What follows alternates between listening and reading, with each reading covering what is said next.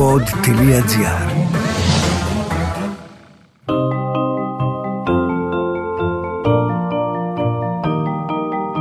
Τι κάνουν οι συγγραφείς όταν δεν γράφουν βιβλία, πού συναντούν τους ήρωές τους; Ο Βενιαμίν Φραγκλίνος είχε πει πως ο συγγραφέας είτε γράφει κάτι που αξίζει να διαβαστεί, είτε κάνει κάτι που αξίζει να γραφτεί. Ας ανακαλύψουμε μαζί τον άνθρωπο πίσω από το βιβλίο στο podcast «Συγγραφής εκτός βιβλίων» με την Κυριακή Μπεϊόγλου.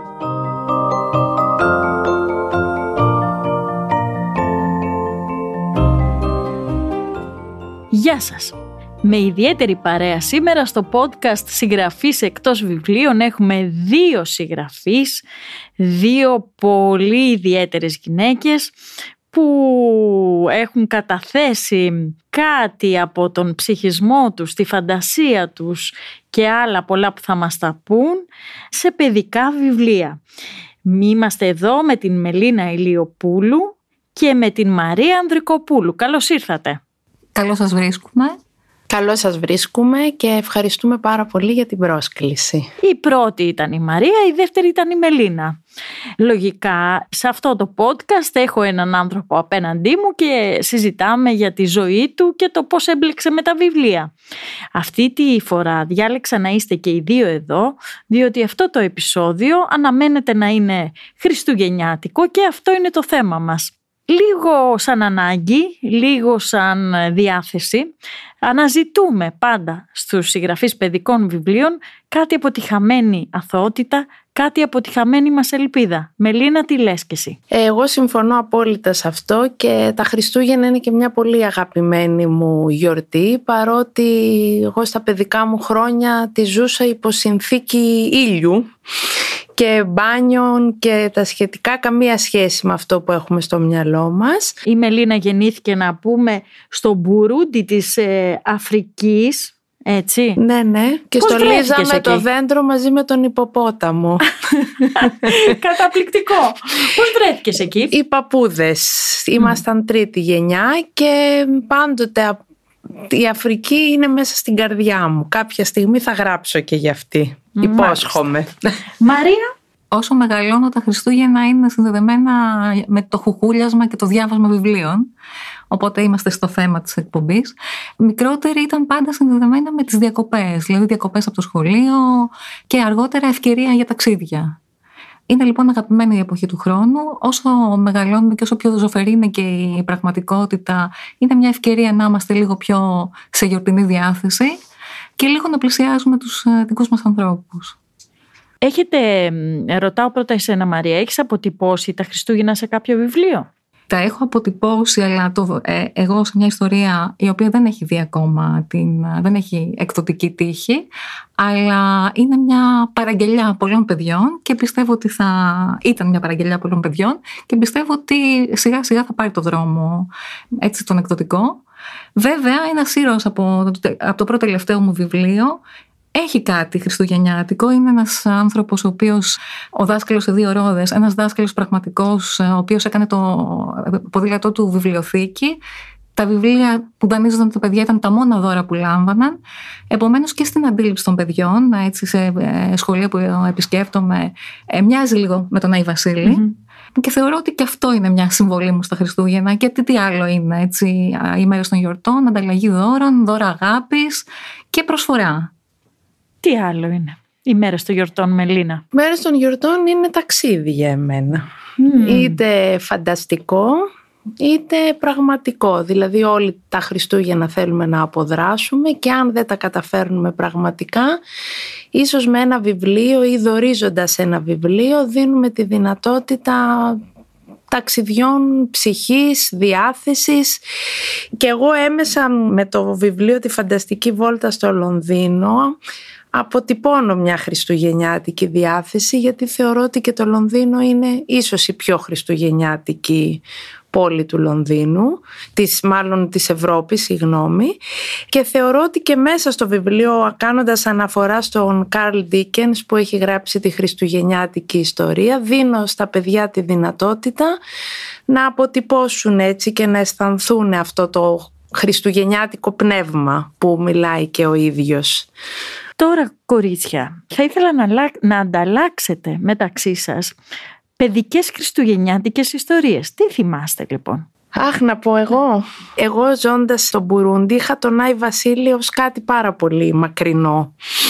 Όταν ήμασταν λοιπόν πιτσιρικιά, δηλαδή μιλάμε ότι 4-5 χρονών, ε, ο μπαμπάς μου που ήταν έτσι ένας μεγάλος παραμυθάς παρότι ποτέ δεν έγραψε παραμύθια και μάλλον εκεί του χρωστάω και τη μεγάλη μου αγάπη στο να διαβάζω παραμύθια και να γράφω, έστεινε μια ολόκληρη ιστορία. Δηλαδή, Πηγαίναμε καταρχήν κόβαμε το χριστουγεννιάτικο δέντρο το οποίο δεν ήταν έλατο γιατί δεν είχε έλατα εκεί. ήταν συνήθως μια μεγάλη μπανανιά ήταν ένα δέντρο αφρικάνικο τύπου μάγκος, παπάγια το οποίο το μετατρέπαμε εμείς σε έλατο και το στολίζαμε κανονικά με όλα. Το μαγικό όμως ήταν ότι την παραμονή των Χριστουγέννων ένας Αφρικανός δινόταν κανονικός Άι Βασίλης και υπήρχε ένα τζάκι στο σπίτι το οποίο δεν το χρησιμοποιούσαμε γιατί είχε ζέστη εκεί αλλά λόγω ότι τα σπίτια ήταν επικιοκρατικά υπήρχε ένα τζάκι. Και στείναμε ολόκληρη ιστορία. Δηλαδή βάζαμε από βραδείς φαγητό δίπλα στο τζάκι, καρότα, γλυκά. Και το βράδυ τον έβαζε και περπατούσε πάνω στη σκεπή και ακούγαμε το θόρυβο ότι έρχεται ο Άι Βασίλης και μας πετούσε πραγματικά τα δώρα από την ε, καμινάδα και αυτό ήταν μαγικό γιατί ακόμα και τώρα το θυμάμαι σαν όνειρο. Δηλαδή αυτά τα πατήματα του Άι Βασίλη που έρχεται στην ε, μακρινή Αφρική από τη Λαπωνία και μάλιστα πριν από τρία-τέσσερα χρόνια που είχα ανέβει στη Λαπωνία για να συναντήσω τον Άι Βασίλη. Αλήθεια. Έβαλα τα κλάματα. Το, γιατί, Ναι, γιατί συνέδεσα όλο αυτό με, την, με τα παιδικά μου χρόνια και, και το ταξίδι αυτό του Άι Βασίλη από τη Λαπωνία στο μακρινό Μπουρούντι.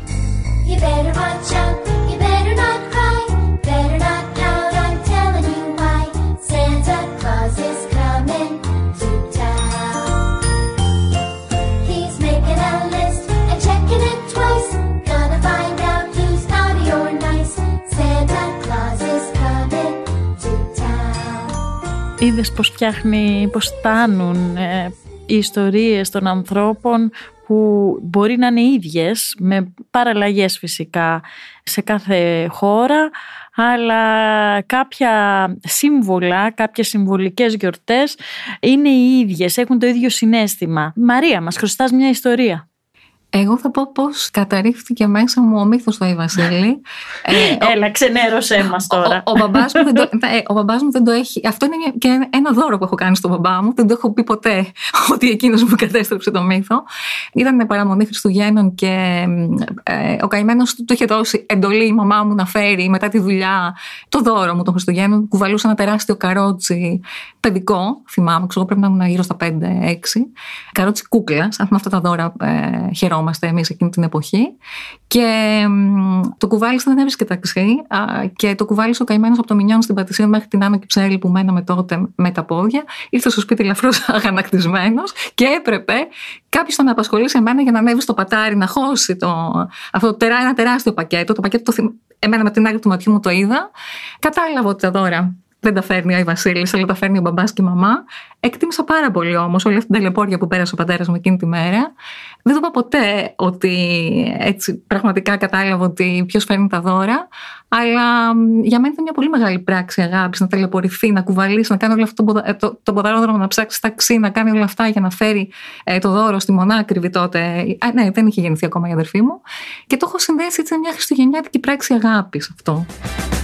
London calling to the faraway towns. Now war is declared and battle come down. London calling to the underworld. Come out of the cupboard, you boys and girls. London calling. Στα παιδιά σας έχετε ή στα παιδιά που συνήθως συγγραφείς παιδικών βιβλίων πάνε για να τους διαβάσουν παραμύθια ε, ή για να τους γνωρίσουν τα βιβλία τους. Ήσασταν κάθετες, ξεκάθαρες και αποκαλυπτικές ε, από την αρχή; Για τον μύθο του, του, του Άι Βασίλη. Ναι. Όχι, εγώ στον γιο μου τον συντηρούσα μέχρι και σε πολύ μεγάλη ηλικία. Άστα κι εγώ. Και μάλιστα του έλεγα ότι υπάρχει και ότι είναι κομμάτι μιας πραγματικότητας και ότι έχει ένα συμβολισμό και πάντα τον περιμέναμε.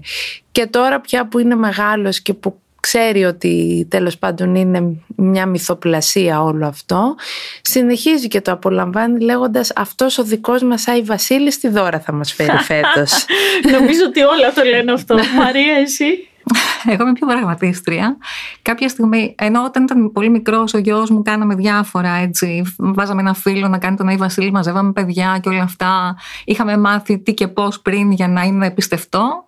Ή μερικές φορές κάναμε διάφορα, αφήναμε μισοδαγκωμένους κουραμπιέδες, χτύπαγα ένα καμπανάκι. Και συντηρούσαμε μέχρι μια εποχή το μύθο του Άι Βασίλη. Όταν με ρώτησε πώς πετάει το έλκυθρο και δεν πέφτει από τον ουρανό. Σκέφτηκα ότι καταρχάς δεν ήξερα την απάντηση, δεν μπορούσα να σκεφτώ μια απάντηση. Και το αποκάλυψα την αλήθεια. Έκτοτε με μισή και ακόμα και τώρα μου λέει ολόκληρη παραμυθού είσαι. Δεν μπορούσες να σκεφτείς ένα παραμύθι να πεις στο παιδί σου για να. και θεώρησα του λέω ότι το κατάλαβες. Και Εντάξει, και μια άλλη ιστορία που πρέπει να πω εδώ, που δεν έχει σχέση με το μύθο, αλλά που τη θυμήθηκα τώρα μιλώντας, είναι ότι ε, εγώ ζω στο κέντρο της πόλης και στολίσανε την πλατεία Χριστουγεννιάτικα, βάλανε φώτα σε όλη τη λεωφόρο και μου λέει κάτω από το σπίτι μας, ο γιος μου δεν θα στολίσουμε. Του λέω καλά, αύριο το πρωί θα πάρω το δήμαρχο α, να, να στολίσει και το δικό μας δρόμο. Να ανοίξουμε την μπαλκονόπορτα και να είναι στολισμένα. Όλος τυχαίο την άλλη μέρα, γι' αυτό πρέπει να πιστεύουμε στα παραμύθια και ας, ε, τα χαλάω στους άλλους. Την άλλη μέρα προφανώς είχε περισσέψει μία ε, μπάλα έτσι φωτεινή και τη βάλαν ακριβώς κατά το μπαλκόνι. Απίστευτο. Εγώ έχω πει ότι οι μαμάδε είναι μάγισσε. Και όμως αληθινό. Επί χρόνια λοιπόν πίστευε ο γιος μου ότι, και αυτό το μύθο τον χάλασα, ότι εγώ τα είχα καταφέρει τόσο καλά. Είχα πάρει το δήμαρχο τηλέφωνο και κινητοποιήθηκαν όλες οι υπηρεσίες του Δήμου και μας έφεραν τη φωτεινή αυτή γιορτινή μπάλα κάτω από το μπαλκόνι. Εγώ ναι. αυτό που χαιρόμουν επίσης πάντα τα Χριστούγεννα συμπληρωματικά λόγω του ότι μεγάλωσα στο Μπουρούντι είναι ότι αυτή η γιορτή μας έφερνε όλους πάρα πολύ κοντά. Δηλαδή όλα τα παιδιά της γειτονιάς που έτσι κι αλλιώς ήταν πολυπολιτισμικοί, δηλαδή ήταν τα γηγενή Αφρικανάκια. Ήμασταν όλοι που μέναμε εκεί ως εργαζόμενοι Ευρωπαίοι, συν όλοι γιατί ήταν μια γειτονιά που ήταν πάρα πολλοί άνθρωποι από το διπλωματικό σώμα που μένανε, που ξαφνικά συμμετείχαμε όλοι σε αυτή τη γιορτή, να στολίζουμε, να έχουμε έναν Άγιο Βασίλη που τον περιφέραμε, άλλοτε φουσκωτούς, άλλους, άλλοτε ξύλινους. Και θυμάμαι τα γηγενή παιδάκια έτσι της γειτονιάς που ήταν ας πούμε πιο φτωχά και ξυπόλυτα, είχαν βρει ένα μαγικό τρόπο και φτιάχναν Άγιους Βασίλειδες από ξύλο. Και τους καλίζαν και τους κάνανε και θυμάμαι εγώ έβγαζα τους μαρκαδόρους μου για να τους χρωματίσουμε κόκκινους. Αυτό λοιπόν μου έχει αποτυπωθεί και έχω πει το εξής και το λέω και στους μαθητές μου ότι αξίζει αυτή τη γιορτή και μόνο να την απολαμβάνουμε για το ότι έχει μια δύναμη να μας φέρνει κοντά και να δίνει το αποτύπωμα της αγάπης. Μακριά από θρησκείες, μακριά από χρώματα, μακριά από διαφορές. Δηλαδή είναι πραγματικά μια ευκαιρία για μοίρασμα και ας μείνουμε σε αυτό και ας το κρατήσουμε. Πραγματικά, πραγματικά. Θέλω τώρα να σας δώσω τα βιβλία σας που τα έχω εδώ μπροστά μου. Έχω από την Μαρία την Ανδρικοπούλου το βιβλίο των καταστροφών δεν ξέρω πόσο χριστουγεννιάτικο αλλά σίγουρα είναι πολύ χρήσιμο αλλά έχω και το περίφημο δάσκαλο σε δύο ρόδες μάλλον από αυτό θα ήθελα να μας διαβάσεις ένα απόσπασμα για να μας ακούσουν μικροί και μεγάλοι και έπειτα Μελίνα η σειρά σου αγαπώ πάρα πολύ το Λονδίνο και θέλω από εκεί ε, από τη φανταστική σου βόλτα στο Λονδίνο να μας διαβάσεις κάτι. Να πούμε ότι κυκλοφορούν τα βιβλία σας από τις εκδόσεις Καλέντης και από ό,τι βλέπω έχουν και καταπληκτική εικονογράφηση. Ε, είστε πάρα πολύ τυχερές και τυχεροί και εμείς οι αναγνώστες σας. Μαρία Λοιπόν, για να, πριν διαβάσω το απόσπασμα θα κάνω μια μικρή εισαγωγή. Ο δάσκαλος σε δύο ρόδες, αυτό που είπα πριν, είναι ένας δάσκαλος ο οποίος ζει σε μια χώρα όπου επικρατεί η πείνα, η φτώχεια και βέβαια είναι ρημαγμένη από τον πόλεμο. Επομένως, κάνοντας αυτή την πράξη την εθελοντική, την, να φτιάξει ένα, το, το παλιό του ποδήλατο να το μετατρέψει σε πλανόδια βιβλιοθήκη, προσπάθησε να φέρει τη χαρά ε, στο πρόσωπο των παιδιών και να ε, ταξιδέψει τη γνώση όσο πιο μακριά γινόταν. Τα παιδιά περίμεναν από εβδομάδα σε εβδομάδα το δάσκαλο αυτό να ακούσουν το κουδουνάκι του και μαζεύονταν γύρω του για να πάρουν τα βιβλία. Και διαβάζουν ένα κομμάτι από το βιβλίο. Στην αρχή διάλεγε για τα παιδιά μικρές απλές ιστορίες. Μετά παραμύθια με ήρωες που τα βάζουν με τέρατα, νικούν δράκους και παλεύουν το φόβο. Και ιστορίες με τέλος καλό που σου φυτρώνουν στην ψυχή το σπόρο της ελπίδας μια για πάντα. Με τον καιρό άρχισε να τους φέρνει βιβλία γνώσεων, γιατί ο κόσμος δεν σταματά να αλλάζει, και άλλα που μιλούσαν για τόπους μακρινούς και ανθρώπους με διαφορετικές συνήθειες, που γίνονταν έτσι πιο κοντινοί και λιγότερο ξένοι και βιβλία που μιλούσαν για την ομορφιά της ζωής, για να ξαποστάσουν από τον πόλεμο και ιστορίες διασκεδαστικές για να σκάσει λίγο το χιλάκι τους και πολλά βιβλία με χρώματα και ζωγραφιές ένα σωρό που φωτίζουν τη σκοτεινιά. Αχ, αχ, να φωτίσει και αυτή η σκοτεινιά και τον τελευταίο καιρό, βρε παιδί μου, έχουμε έτσι πολλά περιστατικά στην επικαιρότητα με πολύ μαυρίλα και πολύ στεναχώρια. Ας μην τα αναφέρουμε σε αυτό το επεισόδιο, αλλά σίγουρα υπάρχουν στην άκρη του μυαλού μας. Μελίνα, πάμε σε σένα. Αχ, εγώ θα σας πάω Λονδίνο τώρα. Λονδίνο ναι, θέλουμε ναι, πολύ. Ναι, που είναι ήδη πολύ ωραία στολισμένο. Έστω ας πάμε και λίγο φανταστικά. Θα σας πάω έτσι σε τρεις περιοχές με μια γρήγορη φανταστική βόλτα.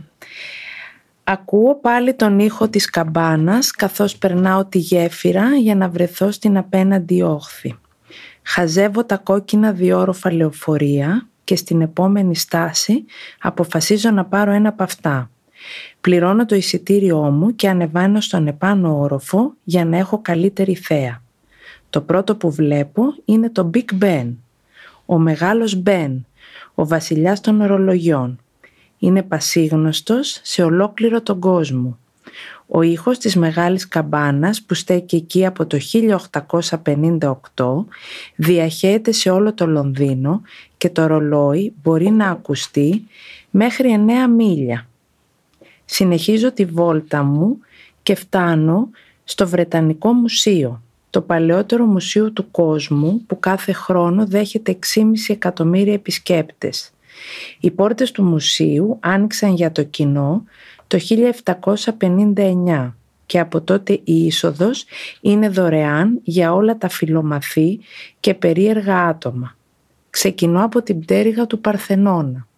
Εδώ βρίσκονται τα ελληνικά γλυπτά, αυτά που ο Τόμας Μπρούς, ο γνωστός Λόρδος Έλγιν, αφαίρεσε από τη δική μας Ακρόπολη τμήματα ετομάτων, μετόπες, τα μισά περίπου από τα γλυπτά του Παρθενώνα βρίσκονται σε αυτή την πτέρυγα.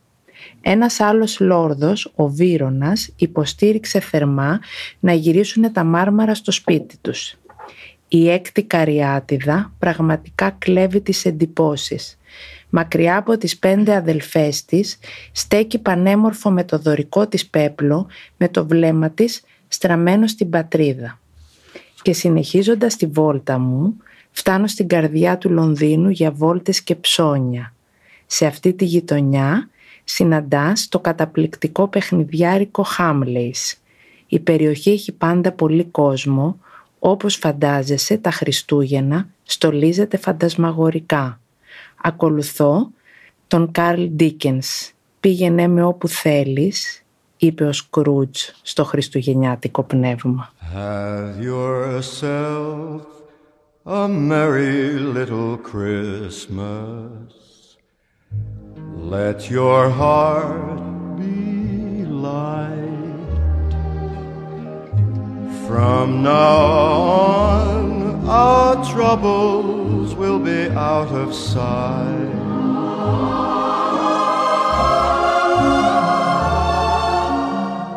Αχ, αχ, αυτός ο Κάρλ Ντίκενς μας έχει χαρακτηρίσει τα Χριστούγεννα για πάντα. Δεν ξέρω τι λέτε κι εσείς οι συγγραφείς παιδικών βιβλίων, αλλά δεν ξέρω αν γράφοντας μια ιστορία για παιδιά, καταρχήν θα με ενδιέφερε και να μάθω και από τις δύο ε, γιατί αποφασίσατε να ασχοληθείτε με το παιδικό βιβλίο.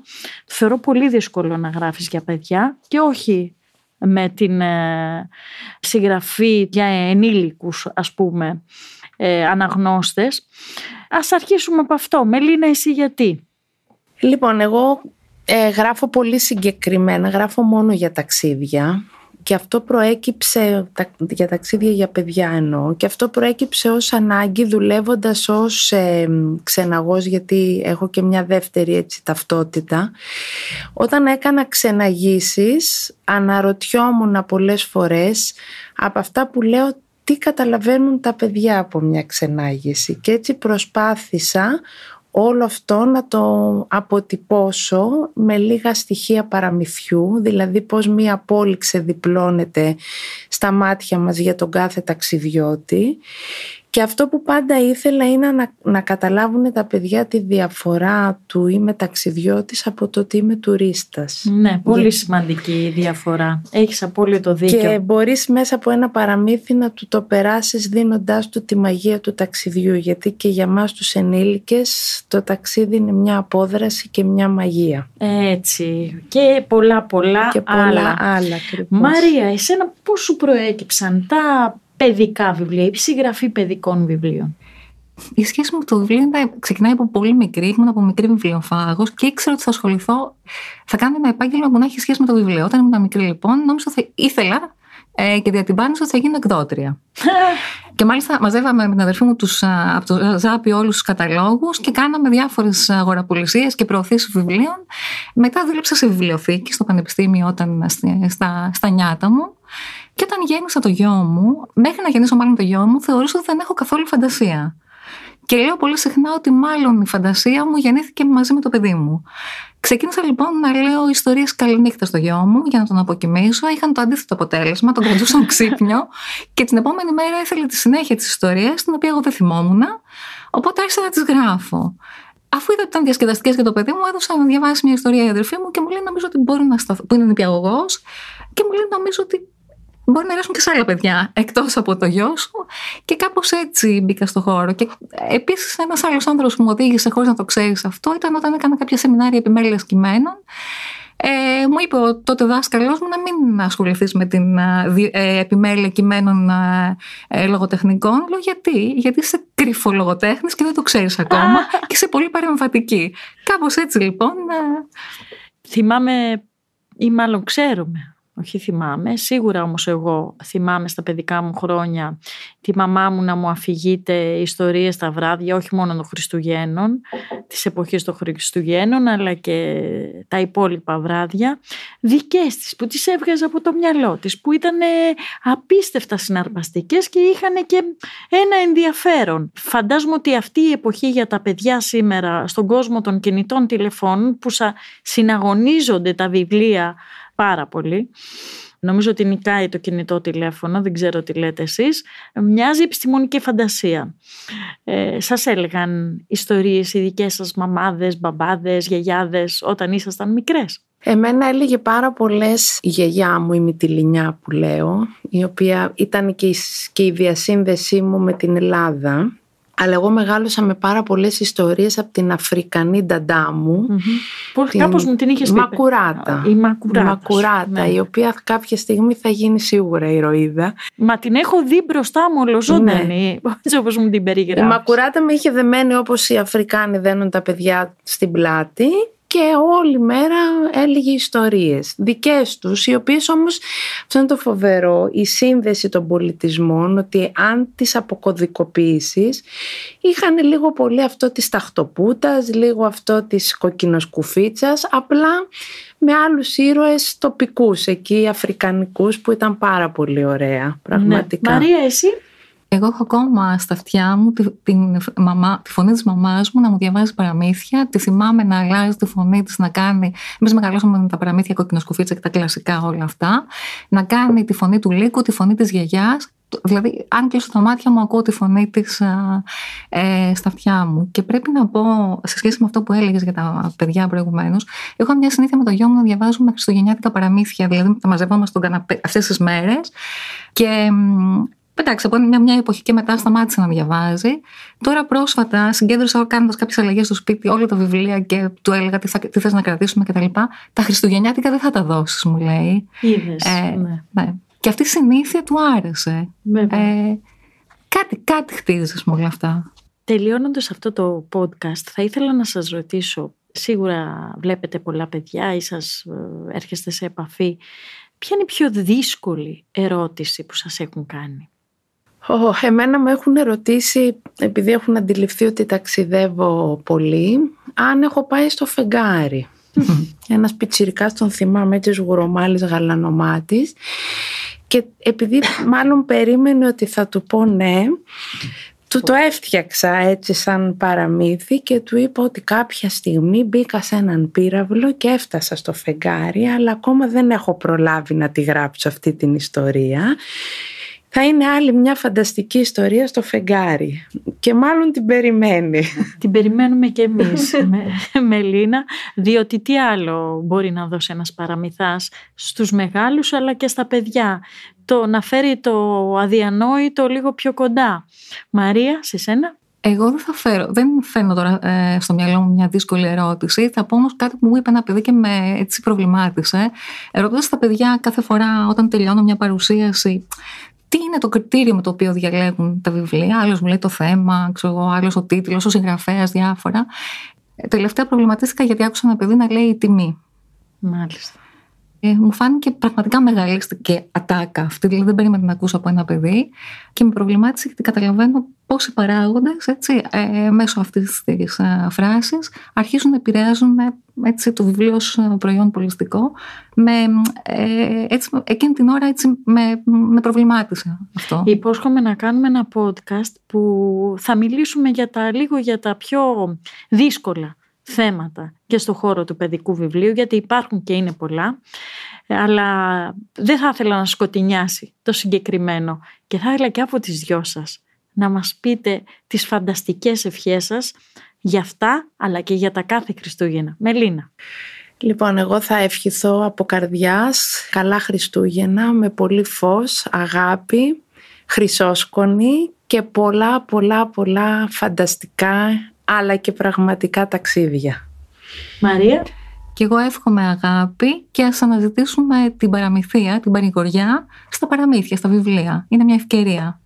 Πάρα πολύ ωραία τα λέτε εσείς οι συγγραφείς παιδικών βιβλίων. Μας δίνετε και μας μία αισιοδοξία που την έχουμε ανάγκη και διαφυλάτετε στα βιβλία σας κάτι από την κρυμμένη αθωότητα αυτού του κόσμου. Μελίνα Ηλιοπούλου, Μαρία Ανδρικοπούλου, σας ευχαριστούμε πολύ που ήσασταν στους συγγραφείς εκτός βιβλίων. Και εμείς. Και εμείς ευχαριστούμε πολύ.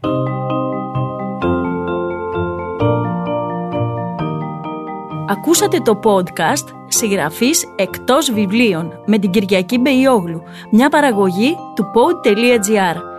Αναζητήστε τα podcast που σας ενδιαφέρουν στο pod.gr, Spotify, Apple Podcast, Google Podcast και σε όποια άλλη εφαρμογή ακούτε podcast από το κινητό σας.